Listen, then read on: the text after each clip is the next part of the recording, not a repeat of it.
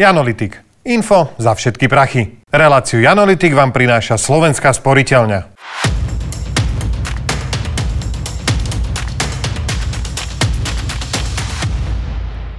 Dní sa skracujú, elektrina dražie, inflácia sa drží na 14% a na hraniciach zúri vojna.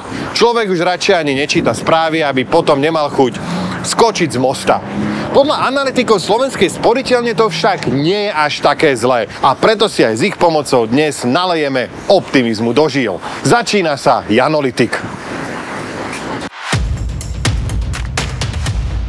Matej, tak čo? Aká je situácia v našej ekonomickej realite? Pohľad na trhy nám ukazuje, že ceny energii, hoci sú kolísavé, si udržiavajú negatívny trend. V súčasnosti eh, decembrový kontrakt plynu na holandskej burze môžeš kúpiť okolo 110 eur za megawatt hodinu. Ak sa pozrieme na praskú burzu, na elektrínu pre rok 2023, tá cena je niečo cez 300 eur. Inflácia sa v týchto mesiacoch rozbehla smerom k 15%, ale ten vrchol je ešte stále pred nami. Ja neviem, či si ma dobre počul, ale ja som ti hovoril, že toto má byť kde budú optimistické, pozitívne správy. Ja, no, ale to sú fakty. Tak prosím ťa, hovor nejaké pozitívne fakty. Kokos. Slovenskej ekonomike sa v treťom štvrť roku tohto roka darilo, medziročne rastla o viac než 1%, hoci to tempo spomaluje, ale musíme si uvedomiť, v akom prostredí sa teraz pohybujeme. V akom prostredí sa teraz pohybujeme? Jano, pozri si správy aspoň raz za týždeň. No dobre, ja to skúsim, ale keď budeme depresiu, je to tvoja vina. No dobre, ale čo nás čaká? Máme šetriť energiami, nemá míňať peniaze, bude chlieb drahší? Ceny energií pre budúci rok ešte nepoznáme, v každom prípade budú lacnejšie, než by boli, ak by sa použil ten štandardný vzorec, lebo vláda tie ceny bude nejakým spôsobom regulovať. V každom prípade z tých extrémov, ktoré sme dosahovali v letných mesiacoch tohto mm. roka, sme už výrazne nižšie. Opäť spomínaný decembrový kontrakt plynu iba za posledný mesiac klesol o štvrtinu, rovnako aj tá cena, cena elektriny na praskej burze. A nás ako domácnosti to na prvý pohľad zaujímať nemusí, lebo my sme regulovaní, mm. my tie ceny máme trošku iné, ale na druhý pohľad je to pre nás stále veľmi dôležité, lebo tieto ceny platia firmy a keď firma platí viacej za energie, samozrejme to dáva aj do svojich konečných cien. Čiže pekáreň, elektrika, PC, rožok drahší. Presne tak. Toto sa hádam nestane toto sa, hádam, nestane. Čiže vidíme postupný pokles cien energií, vidíme upokojenie na ropnom trhu, cena ropy sa upokojuje, ide smerom nadol. Okrem toho, v jednom z minulých dielov sme si hovorili o poklese nákladov na prepravu, taktiež kurz eurodolára sa vracia bližšie k tým svojim štandardným úrovniam a to všetko nám signalizuje, že už tie cenové tlaky postupne polavujú. Vidíš, tak je tam v tebe niekde ten optimista. Máme ešte nejaké dobré správy? Máme ešte viacej. Neuveriteľné. Poď. Slovenská ekonomika už v tomto roku dosiahla svoju predpandemickú úroveň. Sme asi 0,8% nad tým maximum zo 4. kvartálu 2019. Pomohlo nám aj ten ekonomický rast, ktorý sme zaznamenali v prvých e, troch kvartáloch tohto roka, ale aj revízia dát z roku 2020, kedy sa ukázalo, že ten pandemický prepad nebol až taký výrazný, ako sa pôvodne reportovalo. Ak sa pozrieme na trh práce, miera nezamestnanosti kontinuálne klesá už 1,5 roka. V oktobri tohto roka roka dosiahla 5,9%, je pod 6% prvýkrát od marca 2020 od vypuknutia pandémie, čiže ten trend je tam stále dobrý.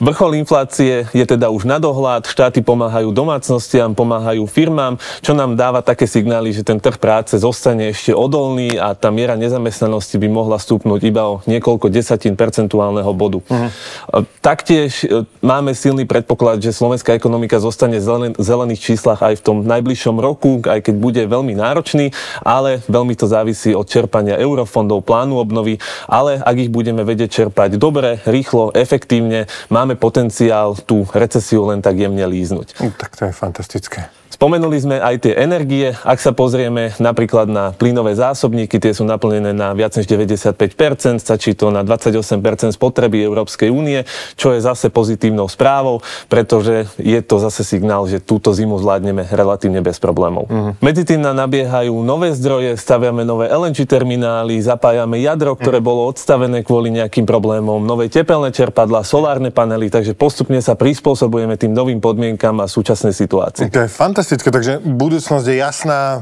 tento namastený stroj je nezastaviteľný, ideme dopredu. Ideme dopredu, máme tam samozrejme rizika, ale nesmieme zabúdať na to, že máme v spoločnosti nejaké skupiny ľudí, ktoré túto situáciu dávajú len veľmi ťažko a musíme myslieť na to, aby sme im pomohli zvládnuť toto obdobie, nech môžeme ísť potom spolu smerom k tomu vytúženému ekonomickému rastu. Fantastické. Takže uh, myslíme aj na tých, aby sme nikoho nenechali stať bokom a verím, že sa budeme mať budúci rok už len lepšie. Špeciálny cyklistický dres, gaťuše, termoprádlo. To sú veci, bez ktorých mamil, teda middle-aged man in likra, ani nevysadne na bicykel. Prečo niekde tieto veci stoja 15 eur a inde 150? Čo všetko vstupuje do výroby takýchto produktov? O tom sa porozprávame s majiteľom firmy Izador Apparel Petrom Velicom. Na porovnávači som si zadal cyklistické tričko, dal som uh, zoradiť veci podľa ceny a najlacnejšie stálo 9,60. Potom som išiel na vašu stránku a cyklistické tričko tam stojí 150 eur. Prečo? Tak v podstate aj v našom segmente je to veľmi podobné ako napríklad pri automobiloch, kedy človek tiež si vie kúpiť automobil za, za dolných pár tisíc, dá sa povedať, alebo až za niekoľko stoviek tisíc. A stále je to automobil, ktorý v podstate vie jazdiť po cestách. Mm. Ale je to veľmi podobné aj s cyklistickými dresmi, keďže naozaj tých výrobcov je veľmi veľa od, od uh, veľmi základných alebo ktoré predávajú veľmi lacné dresy až po tých luxusných. My sa skôr radíme niekde do tej, do tej prémiovejšej kategórie, ktorá ale stále není, nemyslím si, že je tá úplne luxusná. No a samozrejme je to dané tým, ako ten produkt, kde a hlavne z čoho je ten produkt vyrobený. To sú ako mhm. keby tie tri základné veci, čo potom uh, vplyvajú na ceny uh, tých produktov, alebo všeobecne potom ten, ten brand spada do tej kategórie či už lacných, prémiovejších alebo hmm. takých. Čo vlastne vstupuje do tej výroby vášho trička? Z čoho, z čoho sa skladá tá cena? Viem, že pri rožku je to, neviem, droždie, múka, také ruky, čo to zamiešajú a elektrika, čo rozpáli tú pec. U vás je to čo? Tak u nás, keďže my tú výrobu priamo nemáme, ale máme partnerov, ktorí vyrábajú za nás, mm. tak pre nás je samozrejme je to cena práce, začína ten dodávateľ dodá a potom je to cena materiálu, ktorú si kúpime vlastne.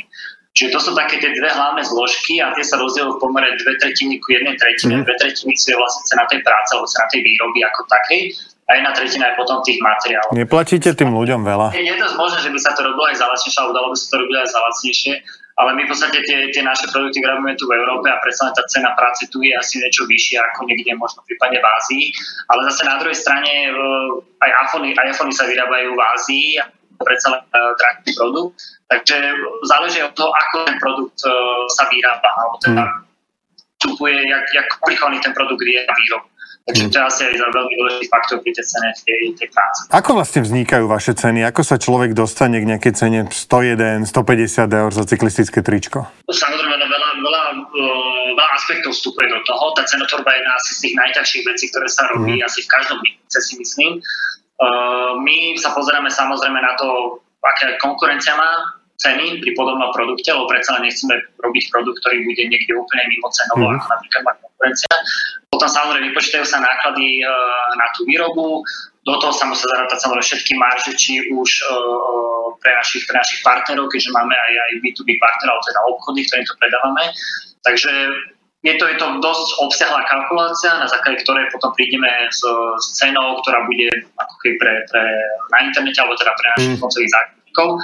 A e, vtedy ako keby zvažujeme to, že či sa púšťa do výroby toho produktu alebo nie, alebo potrebujeme niečo zmeniť. Takže tých aspektov je tam veľmi veľa, na ktoré sa pozeráme, keď sa robí tá cenotvorba. Čo všetko sa robí na Slovensku a čo sa robí v zahraničí? Ste slovenská firma? Tak sme slovenská firma, keďže sídlime tu na Slovensku, väčšina našich kolegov sú teda Slováci, takže áno, môžeme tvrdiť, že sme slovenská mm. firma. Tento rok sme vyrábali približne tretinu našich výrobkov na Slovensku. Bola vyrobená priamo či už, či už v Makite Púchov alebo v iných od iných dodávateľov tu mm. na mhm. Slovensku. A ten zbytok tej výroby je napríklad Taliansku, Portugalsku alebo v Litve pre nás bolo dôležité ako keby, alebo takto my si vyberáme tých partnerov podľa toho, že ako, ako kapacitne môžu zvládať našu výrobu, ako technologicky, ale zároveň pre nás bolo aj dôležité ako keby trošku diversifikovať si tú výrobu, lebo predsa len uh, aj videli sme počas týchto pár krízových rokov, ktoré tu sú, že, že aj, aj veľké firmy mali problémy a mm-hmm. samozrejme Mm. Takého partnera by nás, by nás veľmi zavolala. OK, veľmi pekne ďakujem zo spoločnosti Izodra Aparel Peter Velic. Ďakujem pekne. Ďakujem aj ja. Dnes to bolo celkom optimistické, tak si to zhrňme. A keď časy sú stále náročné, ceny energií klesajú, HDP sa vracia na predkrízovú úroveň a zdá sa, že sa vyhneme recesii. Trh práce je zatiaľ stabilný a ak budeme dobre čerpať europomoc, mali by sme to nejako prežiť. Pozor treba dať na ohrozené skupiny, pretože oni budú tej pomoci potrebovať viac. Na Slovensku existuje množstvo úspešných firiem, ktoré vyrábajú svetové výrobky. Ich cenu ovplyvňujú najmä náklady na materiál a prácu, no prispôsobujú sa aj cenám ďalších výrobcov. Vyrábajú na Slovensku a v Európe, čo je síce drahšie, ale stojí to za to.